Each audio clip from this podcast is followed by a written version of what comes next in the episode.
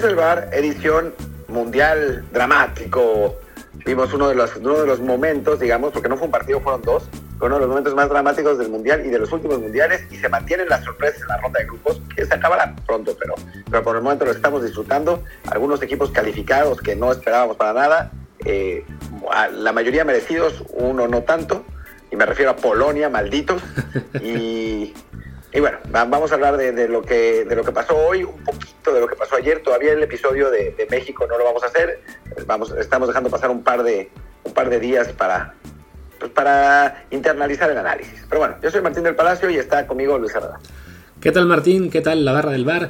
Y la gente que nos acompaña siempre en Apple Podcasts, Spotify, Google Podcasts y muchísimas apps más. Por favor, como siempre les decimos, y algunos aún no hacen maldita sea, Suscríbanse en la aplicación que más les guste, de preferencia en Apple Podcast, para que también ahí nos puedan dejar un review con comentario y el review, por supuesto, de 5 estrellas, no sean desgraciados dejando 4-3, para que así más gente nos encuentre. Y también les encargamos que pues, nos sigan en Telegram, ahí en Desde Podcast, porque pues les conviene, porque así se enteran rápido de los episodios, de las columnas de Martín, de las mías no, porque siempre olvido dejarlas, pero algún día daré, y de más eventos que ocurren y que hay formas de que ustedes lo sigan que es como, se los contamos casi casi el oído, si están en el canal de Telegram, perdón, así que sigan ahí desde el Bar Podcast en Telegram. Y Martín, si te parece, hablemos rápido del grupo que se definió ayer, que no hablamos mucho pues porque estábamos con lo de México, el grupo D, el de Francia, pues que tuvo también mucha locura, una Francia que mandó a los suplentes contra Túnez, y eso le dio a Túnez como 8 minutos de estar calificado, con ese 1-0, que debió ser 1-1, y estaba protestado porque si es la palabra correcta, protestado, bueno, no sé cuál sea, pero está bajo protesta porque el VAR intervino cuando el juego aparentemente ya había acabado. ¿Cómo está esto? Lo que pasa es que yo no, no vi, o sea, me puse a ver el otro, entonces no sé, no sé qué pasó al final con ese. Digo, según estaba reportando Anderson Rubia, la Federación Francesa reclamaba que cae el gol de Griezmann, se hace el saque del centro y es después de eso que, este, que el VAR interviene para que eh, se anule el, gol, ¿no? Entonces, pues, yo también estaba en otro partido, y entonces que según la Federación Francesa, pues eso no debía pasar porque ya el árbitro había pitado y ya el partido se había acabado. No estoy, no estoy completamente seguro de qué ocurrió ahí, que al final pues da igual porque el marcador sea 1-0 o 1-1, no cambia nada, Francia es líder, Túnez queda eliminada. A Túnez le beneficia en cuanto que bueno, es una victoria en Copa del Mundo, no sé si en premios eso le ayude también porque estará en una posición más alta, este, pero sí fue una cosa muy curiosa que se revolvió un poco ahí el tema del marcador, que está por ahora 1-0 favor Túnez. No creo que la protesta sirva de nada, porque además si sirviera, pues ahí la FIFA estaría abriendo una caja de Pandora que no te quieres imaginar. Sí, no, más bien, más bien, no, no va a pasar nada. No va a pasar nada porque además, eh, digo, no sé cómo sea el reglamento del VAR en ese sentido, pero, pero eso no cambia nada. Quizás si, si, bueno, y aunque cambiara, creo que no, no, no lo harían, porque es eso, abres un precedente de terror. Entonces, eh, me parece que, que, no lo van a hacer, pero con más razón, porque no cambia nada. Digo, pobre Griezmann que le quitaron su gol, pero pues también estaba bien invertido, ¿no? Sí, sí, no, y además, si, si no cambiaron, por ejemplo, aquel partido de Francia-Irlanda hace muchos años, que además pues ahí está el karma para que lo paguen ahora. Eh, sí, la FIFA simplemente no se va a meter en broncas que generen precedentes. Lo vimos hace unas semanas con el tema de Preciado en Ecuador, que querían Chile y Colombia que fastidiaran a los ecuatorianos y la FIFA se lavó las manos, el TAS acabó diciendo, bueno, quitamos tres puntos a Ecuador para después, o sea, ni siquiera el TAS se va a meter en una cosa tan profunda como esa, entonces la reclamación pues quedará como anécdota y sí, para quien haya visto el partido en, vivo y no le haya cambiado otro partido, pues ya nos podrá contar quizá mejor exactamente qué ocurrió. Porque sí me dicen que la televisión francesa cortó transmisión con el juego 1-1, o sea, con 1-1. Entonces, por lo que entiendo, sí había acabado el juego según ellos, o eso creían, y fue después que el bar dijo, no, ni madres, no es gol. Qué raro, entonces los, los aficionados franceses se fueron a celebrar, bueno, no a celebrar, pero pero digamos que se fueron tranquilos a su casa pensando que seguían invictos en el Mundial y, no lo eran. Bueno, da igual, ¿no? Y, qué pena por, para Túnez, pues sí, le, ganaron un partido, ganarle a Francia, además que no, no los quieren mucho los franceses, que fueron sus colonizadores por un largo rato, que el himno incluso lo pitaron, que además parece que es costumbre esa, entonces sí, pues aunque sea la victoria, les, les alegra un poco la salida del Mundial, y es una pena porque les hubiera alcanzado esa victoria para avanzar de no ser por esta increíble sorpresa que ha dado Australia ganándole 1-0 a Dinamarca. Sí, que bueno, la verdad es que, digo, a ver, seamos absolutamente claros. Luis me obligó a poner Dinamarca en la, quiniela y no se lo voy a perdonar jamás. Tuvimos una discusión como de 10 minutos antes del inicio del programa y al final de cuentas cedí y me arrepiento. Toda la vida me arrepiento. Pero bueno, el caso es que la verdad es que Australia es el peor calificado a una segunda ronda. Creo que empatado con Grecia en 2014 y con Arabia Saudita en 98. Y eso que Arabia Saudita tuvo el gol de Oguairán. 94, 94 sí. Sí, eh, pero la verdad es que este equipo australiano es horrible, horrible, horrible, horrible. A Túnez le ganó, pero jugando mucho peor que los tunecinos, con puro físico. El triunfo con Dinamarca fue es un triunfo raro, con un Dinamarca, eh, pues que para nada el equipo de la Euro. Pero bueno, pues hay que calificarnos, si se puede, ¿por qué no? Y pues felicidades a los australianos que, que lo lograron. Sí, no, es lo que yo decía ayer en Twitter, de que, a ver, eh, Australia, y digo entre comillas, no mereció ganarle ni a Túnez ni a Dinamarca porque si uno ve las estadísticas, en ambos casos fue superado en todo, en posesión, en remates, en remates a puerta, en ataques peligrosos, en lo que ustedes quieran. Todas las estadísticas te dicen Túnez y Dinamarca, y sobre todo Dinamarca, fueron superiores. Te vas a expected goals y también Dinamarca y Túnez fueron superiores. Eh, ya ah, llegó el camp, pero es que gana el que, el que mete los goles, o sea, merece el que la mete. Y sí, se vale decir que Australia, en su estilo de juego y en sus limitaciones, efectivamente, se mantuvo sólido en defensa, aguantó el vendaval en ambos partidos, metió los goles y en ese aspecto a lo Grecia, pues sí, se merece haber avanzado. Eso no quita que, vaya, en cuestión nivel futbolístico y en cuestión generación de, juego ofensivo, pues sí, no, no, no, es un equipo que, que dé mucho miedo y que el hecho de que hayan avanzado, pues sí, es una, no solo una sorpresa, sino pues una especie de accidente del fútbol. Sí, pasan esas cosas, ¿no? O sea, esa, es la realidad. Yo me acuerdo de esa Grecia de, de 2014, pasa porque le expulsan un juego a Nigeria. Y entonces los nigerianos se vuelven locos y al final de cuentas Grecia les gana ese partido, pero antes de eso le están dando un paseo. Y pues es así, ¿no? O sea, finalmente eh, el fútbol es un, es un juego de, de, márgenes muy estrechos, ¿no? En el propio México, en el partido, hay una última jugada que Chesney apenas toca y con eso le logra sacar un defensa de la línea. La de Lautaro. Si Chesney no la roza, ¿qué pasa? ¿no? O, sea, o, hay, hay, una mano que, que sí le pega primero en la espalda al jugador de Arabia, pero perfectamente pudo haber marcado. En otro partido quizás lo hubieran marcado, pues no la marcaron, ¿no? O sea, son, son, son márgenes realmente muy estrechos y uno como, eh, o sea, es fácil hablar con el, con el periódico en la mano, ¿no? Pero, pero en realidad la historia que escribimos con Letras de Oro, pues pudo haber sido muy distinta por pequeños detalles, ¿no? O sea, sin ir más lejos, digo ya como último ejemplo eh, de, nerd futbolero, en 1982 Italia avanzó a la segunda ronda con tres empates y pudo perder cualquiera de los tres partidos. Y al final fue campeón del mundo, ¿no? O sea, si pierde alguno de esos tres partidos, pues adiós. Pero bueno, son esos márgenes estrechos. Sí, sí, no, y, ahí también nos, nos, recuerda un poco, yo me quedé mucho con esa frase, lo que soltó Nicolás Arcamón el otro día en Los Maestros, de cómo hacer un análisis exclusivamente por lo que pasa en una Copa del Mundo en tres partidos no siempre es correcto. Porque, vaya, en el caso de México sí vamos a a la conclusión de que lo que ha ocurrido eh, en estos partidos ha sido el reflejo de un declive eh, progresivo que estamos viendo en nuestro fútbol, o sea, que estemos fuera, refleja que somos, pues lo que somos ahora, ¿no? Un equipo que antes era entre el 12 y el 15 y ahora más bien debe estar entre el 18 y el 25. Y en el caso de Australia, no es un reflejo de su fútbol. O sea, ellos calificaron llorando a la Copa del Mundo, ¿no? O sea, quedan quintos en la Federación Asiática, o sea, detrás de quién fue en su grupo, creo que Arabia y Japón, no me acuerdo bien. Luego le ganan a Perú en penales y porque su portero había estudiado a los peruanos y Galese, ¿no? Claramente a los australianos, de tan malos que eran. O sea, Perú no esperaba llegar a los penales en ese partido.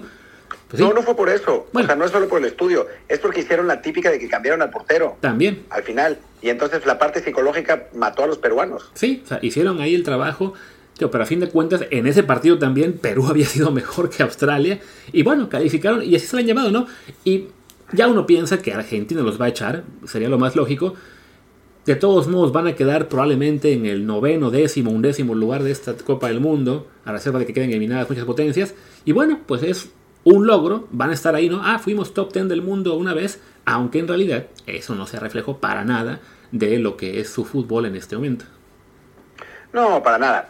Sin ir más lejos, en 2006 que califican también a la segunda ronda, era muchísimo mejor equipo. Definitivamente. con, con, Harry Kewell, con, con Viduca, eh, eh, era un equipo, digo, de, de, buen nivel. E, este, esta, esta, Australia tiene a varios jugadores de, de, eh, con, equipos con equipos escoceses. O sea, su único jugador con un, en un equipo razonable es en Escocia, es Aaron Moy. O sea, no, es, es, esas cosas que pasan en el fútbol. Pero bueno, ¿qué te parece si pasamos a los otros partidos? Sí, pasemos, porque sí, ya para cerrar, seguramente en las apuestas que veremos mañana de los ocho juegos de octavos de final, el Argentina-Australia va a ser de calle el más disparejo en cuanto a los momios. Y sí, vayamos al siguiente grupo que se definió, este ya hoy, ¿qué es? Hoy jueves, que fue el grupo, supongo que es el E, entre Bélgica, Croacia, Marruecos y Canadá. Pues hablemos rápido de Marruecos, porque a fin de cuentas su partido lo ganó merecidamente, creo yo, a Canadá y hace historia al ser el primer equipo africano que consigue llegar como líder de grupo en este siglo. No pasaba desde 98 cuando lo logró Nigeria. Y además lo hace jugando bien, ganando un grupo merecidamente. Sí, a ver, no vi ese partido porque estaba viendo el otro otra vez eh, y estaba solo en el teléfono, en, en, un canal de Telegram, por cierto.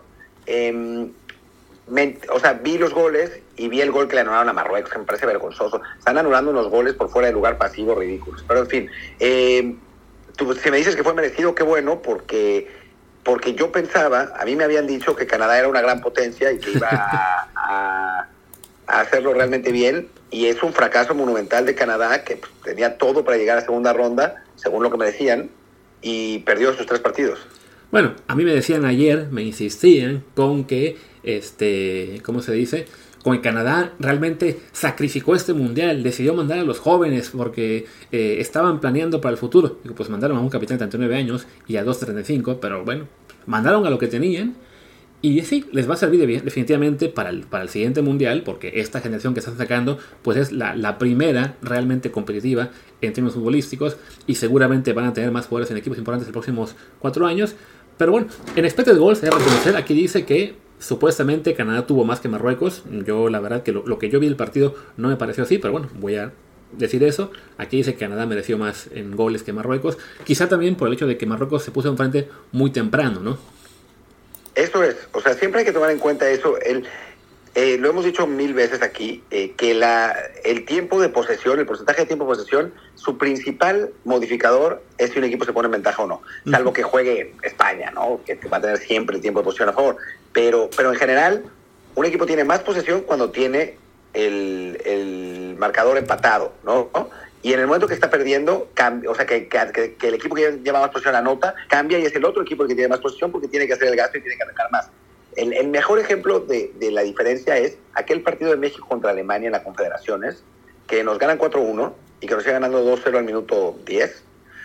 Tuvimos 26 tiros al marco nosotros contra 12 de ellos. Claro, en este caso, según las estadísticas, tuvo Canadá, eso es curioso, tuvo 5 tiros al, bueno, 5 remates, 0 a puerta. O sea, el único gol que metieron fue vía este, ¿cómo se llama? Este autogol. Entonces no entiendo muy bien de dónde salió el tema este de los expected goals. Por eso yo sentí que Marruecos merecía, más allá de que sí, pues sobrevivir el partido por gran tiempo, pero sí, que eran, iban ya 2 a 0 al minuto 23 se sabían calificados eh, con el empate, incluso con la derrota según combinaciones, porque a fin de cuentas, o sea, si hubieran perdido 3 a 2, digamos, de todos modos hubieran calificado, pero bueno, pues lo, lo mantienen bien. A Canadá, de nuevo, es un buen aprendizaje, van a hacerse más fuertes seguramente, en el mundial que viene deberían ser competitivos y avanzar al, al cuarto partido en función de cuántos grupos son. Eh, pero bueno, Marruecos tiene un justo premio a lo que hizo en esta primera fase y por otro lado, pues un injusto rival porque le toca a España.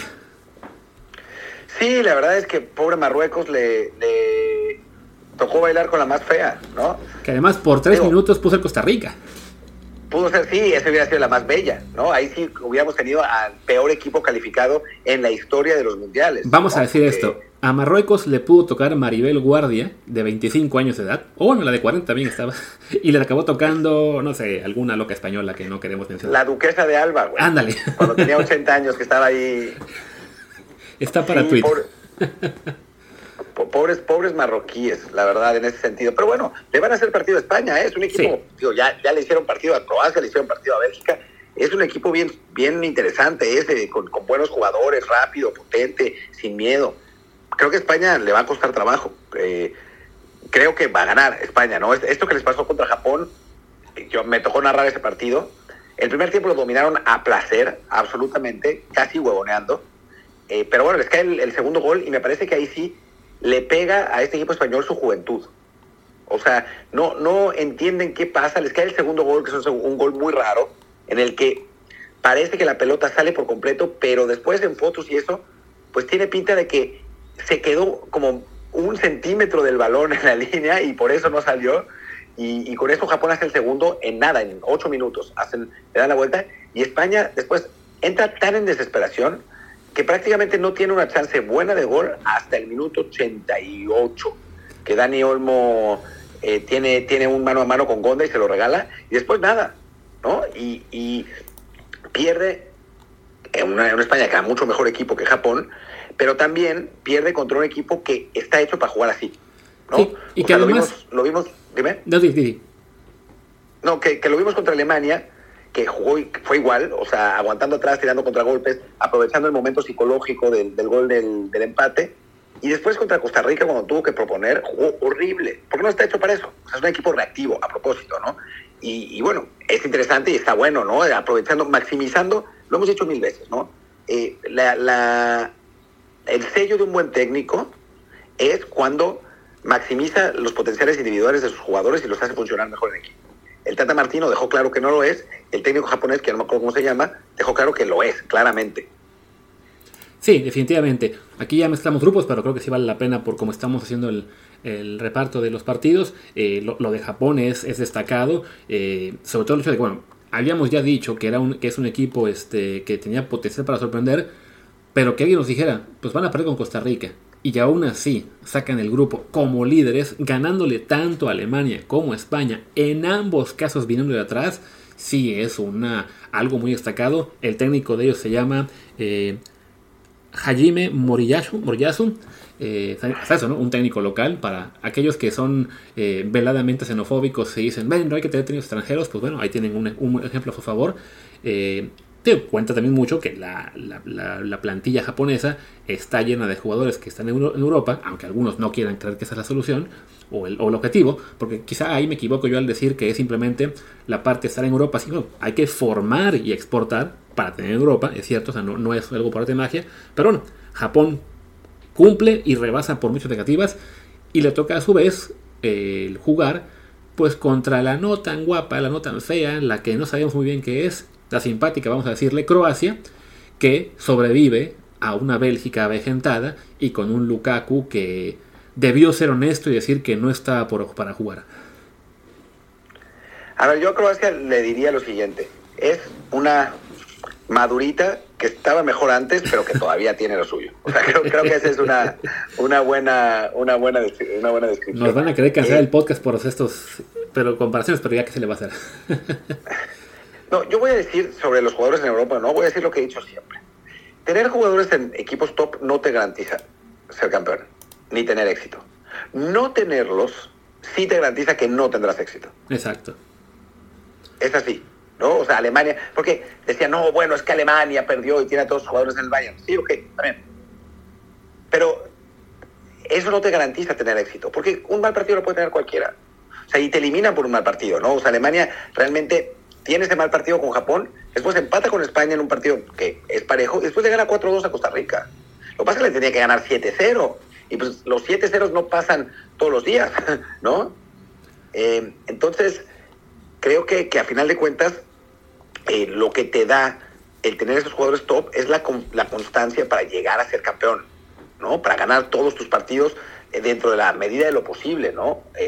digo, hay veces que un resbalón te cuesta, Puede ser que mañana, bueno, no mañana, en cuatro días, eh, Brasil le expulsen a, a Thiago Silva en el minuto 20 y pierda su partido contra Uruguay. Y bueno, fuera Brasil, ¿no? Pero eso no quiere decir que eh, Brasil no debería tener equipos, jugadores top y que todos tendrían que estar en el Palmeiras. Simplemente pues pasan esas cosas. Pero tener equipos top te va a acercar al objetivo. Exacto, ¿no? Como ha sido el caso de Marruecos, como ha sido el caso de Japón. Y bueno, Irán que está ahí avanzando paso a pasito, fue mucho más competitivo, tanto en esta copa como en la anterior, de lo que había sido en el resto de su historia, ¿no? Entonces es eso, ¿no? O sea, no, sí, no, no es una eh, varita mágica de, ok, mandemos a 50 mexicanos a, Europa y, y ya con eso somos los campeones del mundo, no es formar buenos jugadores, que se vayan lo más jóvenes posibles, que lleguen equipos donde los acaben también de, preparar, llámese equipos belgas, holandeses o portugueses sobre todo, que algunos de ellos puedan dar el salto a mejores ligas, otros van a fracasar porque es lo normal. Alguien me decía, sí, hay que aprender a Sudamérica, que, que manda miles de figuras. No, a ver, Sudamérica también manda a un montón de bodrios que se acaban regresando, ya sea a su país o a la Liga MX o a la MLS, ¿no? Pero sí es, el tener jugadores ahí es lo que te va a acercar a competir. No tenerlos es lo que te va a alejar, como dice Martín, y va a hacer que no tengas ya reales perspectivas de, hacer una, una selección eh, candidata a por lo menos estar ahí en el top 16, top 8. Y para México es eso, ¿no? Se, se, suman factores también, bueno, como una falta de renovación de la generación buena, que es justo, realizando esos grupos, con lo que le pasó a Bélgica, ¿no? Un equipo que se avejentó, que tuvo en la Copa del Mundo pasada su, su gran oportunidad, pierde la final adelantada contra Francia en un partidazo que si lo hubieran ganado, creo que ambos coincidimos, le hubieran también ganado a Croacia sin muchos problemas. Y ya después en la Euro empiezan a decaer, yo creo que merecían ganar en su partido de cuartos, ni modo, lo piden en Italia. Y ahora sí ya llegan a, esta, este mundial, pues básicamente con esa, con esa misma plantilla, con, con muy pocos recambios. De hecho llevaron a 6 sub-23, pero casi no jugaron y acaban pagando, sobre todo en el partido contra, contra Marruecos eh, y ahora contra Croacia, pues simplemente no, no tuvieron forma de, de, llegar con más este, velocidad, también por lo que fue pues, la cuestión puntual de Lukaku, que tuvo el peor partido de su existencia. Sí, falló un montón. Ya me imagino si, hubiera fallado Raúl, eh, alguna jugada así, puta, lo hubieran le hubieran hecho memes horribles de, que, de que se había quedado retrasado, eh, cosas así espeluznantes.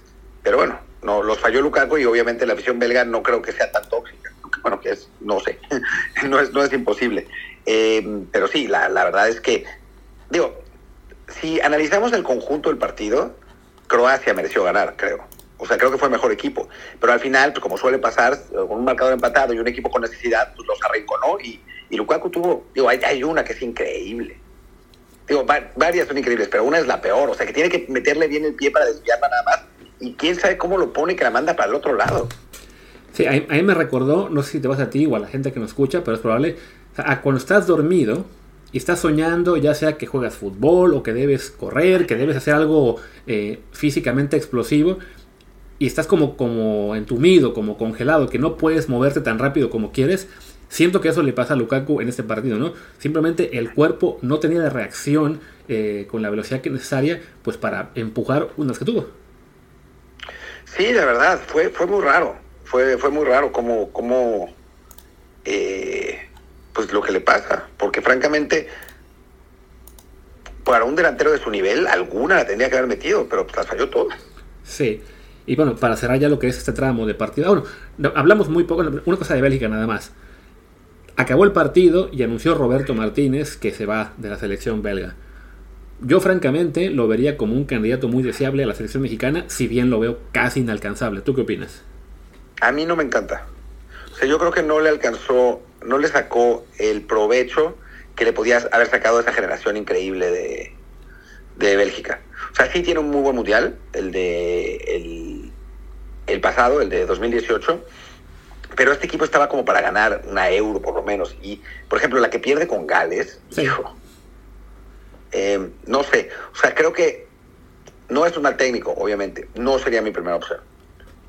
La primera opción es que es Bielsa, para todos, como debe ser. claramente. Y ya en el último comentario de los partidos de hoy, pues Alemania, que como dices, ¿no? gana 4-2, sorprende que hubo un punto en que iba perdiendo 2 1, con eh, autogol de Neuer, si no me equivoco, Sí recupera muy rápido, también para tranquilidad de España, porque ese momento en el que cae el 2 a 1 de Costa Rica, el grupo lo iban a sacar Japón y los ticos. Al España estuvo eliminada por 3 minutos, al final logran remontar, pero pues como dices, ¿no? este, esto, este mundial se desfue uno en lo que fue su mal partido ante, ante Japón que aparte ni fue tan mal partido, simplemente eso, que en el segundo tiempo Japón tuvo sus minutos de gracia. Y claro, que cuando Japón ya había fastidiado su propio plan al perder con Costa Rica, pues ahora también lo hacen contra España. Y sí, ante eso los alemanes, pues, ¿qué más pueden hacer, no? Sí, o sea, es que es eso. Ellos ganaron 4-2 un partido, perdieron con Japón, que bueno, sí es doloroso, empataron con España, o sea, a ver, es un mejor mundial que en el que los eliminamos nosotros dentro de todo, ¿no? Por un punto, pero es un mejor mundial. Y aún así quedan fuera, lo que debo decir me da muchísimo gusto. me, me, alegró, me alegró la noche, porque no me gusta la selección alemana, me, me caen pésimo. Eh, fueron los, los responsables de mis mayores eh, llantos de niño. O sea, eliminaron en 82 a Francia, que era mi equipo fetiche de cuando tenía 5 años, cuando empecé a ver fútbol. Después en 86 a México y otra vez a Francia. Que pierdan todo lo que tengan que perder. Pues sí, ya, ya con lo que han ganado suficiente. Estoy viendo que en expected goals de este partido fue Costa Rica 1.70, Alemania 6.35. o sea, pudieron ganar 7-0, pero también No, ahí no, Keylor los frustró. Lo justo hubiera sido 6-1 y ni así hubieran calificado. Exacto. Y también veo por acá que Romelu Lukaku tuvo en el segundo tiempo ante Croacia 1.98 expected goals, él solo en el segundo tiempo, y Marruecos en toda la fase de grupos 1.35. Pues hay que meter la pelotita. Me cae que sí. Hay que meter la Lo de. Marruecos me, me suena raro porque yo siento que, que, no, que no fue tan pobre su desempeño ofensivo, pero bueno, así queda, ¿no? Al final, las, las series que se definen hoy son Marruecos-España, que puede ser una serie muy, muy buena, eh, Croacia-Japón, que está, pues, ya hablaremos más de ella otro día, pero sí está, está, está extraña, no, no sé muy bien a quién voy a ver como favorito. Y bueno, ya, para acabar rápido este programa que pensábamos iba a ser más corto, pues mañana se definen los últimos grupos y vamos a tener primero el grupo, ¿qué es este grupo? EFG, supongo, con Portugal, Corea del Sur y también, al mismo tiempo gana Uruguay la revancha de los africanos. Vamos a ver, vamos a ver, a ver si Luis eh, Suárez no mete una mano, sería genial. Sería una mano de algo, ¿no? Pero nomás para reírnos. Pero que esta vez sí sea gol de gana. Sí, sí, esta vez yo también prefiero que gane Uruguay, aunque no que no le digan eso, digo que gane gana, no le digan eso a mis amigos uruguayos, pero, pero sí. Sí, porque te, te echan encima toda Montevideo. No, me- digo, bueno, yo le mando a mis ganeses, pero de todas maneras, mejor no. Y si es el grupo H, perdón, es el grupo H con el que de momento llega Portugal como líder con 6 puntos, eh, gana con 3 después de ganarle a Corea, y Corea y Uruguay con un solo punto. Entonces, para Portugal, en principio, el empate es suficiente, pero si por ahí perdieran con Corea y gana le gana Uruguay, pues tendríamos esa combinación extraña en la cual el camino de España estaría hecho por Marruecos y luego el vencedor de Ghana contra Serbia, quizá. Sí, se le facilitó la vida, francamente. Sí, o sea, fuera de los tres bueno. minutos que tuvieron ahí de eliminación, para ellos sí es mejor el camino en el que están, porque si ya, ya se salieron del camino de Brasil, que es el rival creo más temible para todos. Pero bueno, enfocados en este grupo, ya, siendo sinceros, lo más probable es que Portugal mínimo saque el empate ante Corea, y veo más factible que ganen, lo y se llevan así el grupo. El partido interesante es el gana Uruguay. Sí, por supuesto, es, y, es el que vamos a ver todos, ¿no? Eh, digo, el gana Uruguay y el En Suiza-Serbia Telegram. en el otro partido.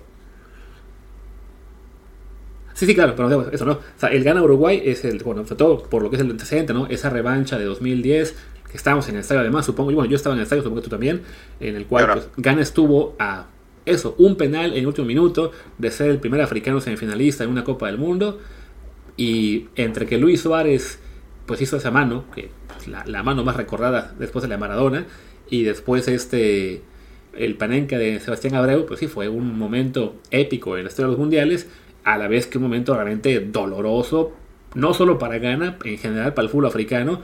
Me acuerdo que después ese día en el Media Center, todo el Media Center estaba devastado, todos los voluntarios, todos los corresponsales de países africanos, porque pues sí, sentían que esta era la suya. Pues sí, pues sí. Eso, eso, eso fue lo que pasó y, y- y todavía lo lamentan. Sí, y además hay que decir, Uruguay llega a este partido más o menos aquejada del mismo síndrome de Bélgica, de México, de Costa Rica, aunque Costa Rica quién sabe cómo lo hizo para sobrellevarlo, de es un equipo ya también veteranón, que no se ha visto también en esta Copa del Mundo, que ante Corea no tuvo un solo remate a puerta, ante Portugal tampoco metió mucho peligro, entonces no sería de extrañar que los ganeses, tío, con que el empate, con, con que saquen el empate están dentro básicamente, así que suena a, pues sí, veo favorito al equipo ganés. Vamos a ver, a final de cuentas más vale el diablo por viejo que por, diablo alguna vez. Uruguay lo puede sacar con encerrado atrás y, con, un gol de Cavani o, algo de Darwin. Pero bueno, va, a ser, va a ser un partido divertido. Y por último, el grupo G se define con, por un lado, Brasil-Camerún, partido en el que suponemos Brasil puede amarrar el grupo y también este, mínimo, ganar, mínimo empatar, lo más factible ganar, y es el Serbia-Suiza el que, el que realmente puede ya este, definir este partido, este, este grupo. Sí, sí este es el partido que todos estamos esperando. Suiza ahora con la ventaja del empate. Eh, el Brasil-Camerún debe ganar Brasil con facilidad. Un partido que debe ser abierto porque los cameruneses defienden muy mal. Y el, el otro es el que va a estar bueno, aunque también Serbia-Suiza, por más bueno que esté, medio de hueva. Ya ves, es lo, es lo malo con esos partidos de, entre europeos que ahora solo van a poder calificar al Mundial a la siguiente ronda con sean 48. Pues sí. Pero bueno, la gente se queja del Uzbekistán, eh, de la posibilidad de un Uzbekistán-Nueva Zelanda que nunca va a pasar. Claro, es que, pues, a se, van al equipo 100, 120 del ranking cuando en realidad pues, van a pasar los siguientes 16 ¿no? Pero bueno, eso, eso nos explicaremos ya en unos, 20, unos 4 años. Por ahora, pues, simplemente mencionar que los partidos de mañana son Corea-Portugal y Camerún-Brasil. Van por todas las cadenas posibles: Sky Sports, TUDN, VIC, Canal 5, Azteca 7, etc. El de Brasil también por las estrellas. Y eso es, es Portugal a las, 4, a las 9 de la mañana y Brasil a la 1 de la tarde. Y lo que son Gana Uruguay, que es el interesante de su grupo, y Serbia-Suiza, que es también el bueno del suyo, a las 9 y 1, exclusivamente por Sky Sports. Y quizá en algún otro punto lo podemos encontrar también. Sí, no, no quiero decir dónde es, pero, pero vayan a su red social favorita o su segunda red social favorita y ahí se podrían enterar. Por cierto, ¿sabes que tenemos un canal de Telegram? Lo sé, lo sé, ¿no? Es que es desde el podcast, ¿no? Desde el podcast, sí, sí, sí. Los invitamos a que, a, que comenten de fútbol con nosotros. Exacto. Pues venga, ya cerremos porque en WhatsApp me están diciendo que ya cerramos este, este episodio. Yo soy Luis Herrera, mi Twitter es arroba luisrha. Yo soy Martín del Palacio, mi Twitter es arroba martindelp y el podcast es desde el bar POD. Muchas gracias. Chao.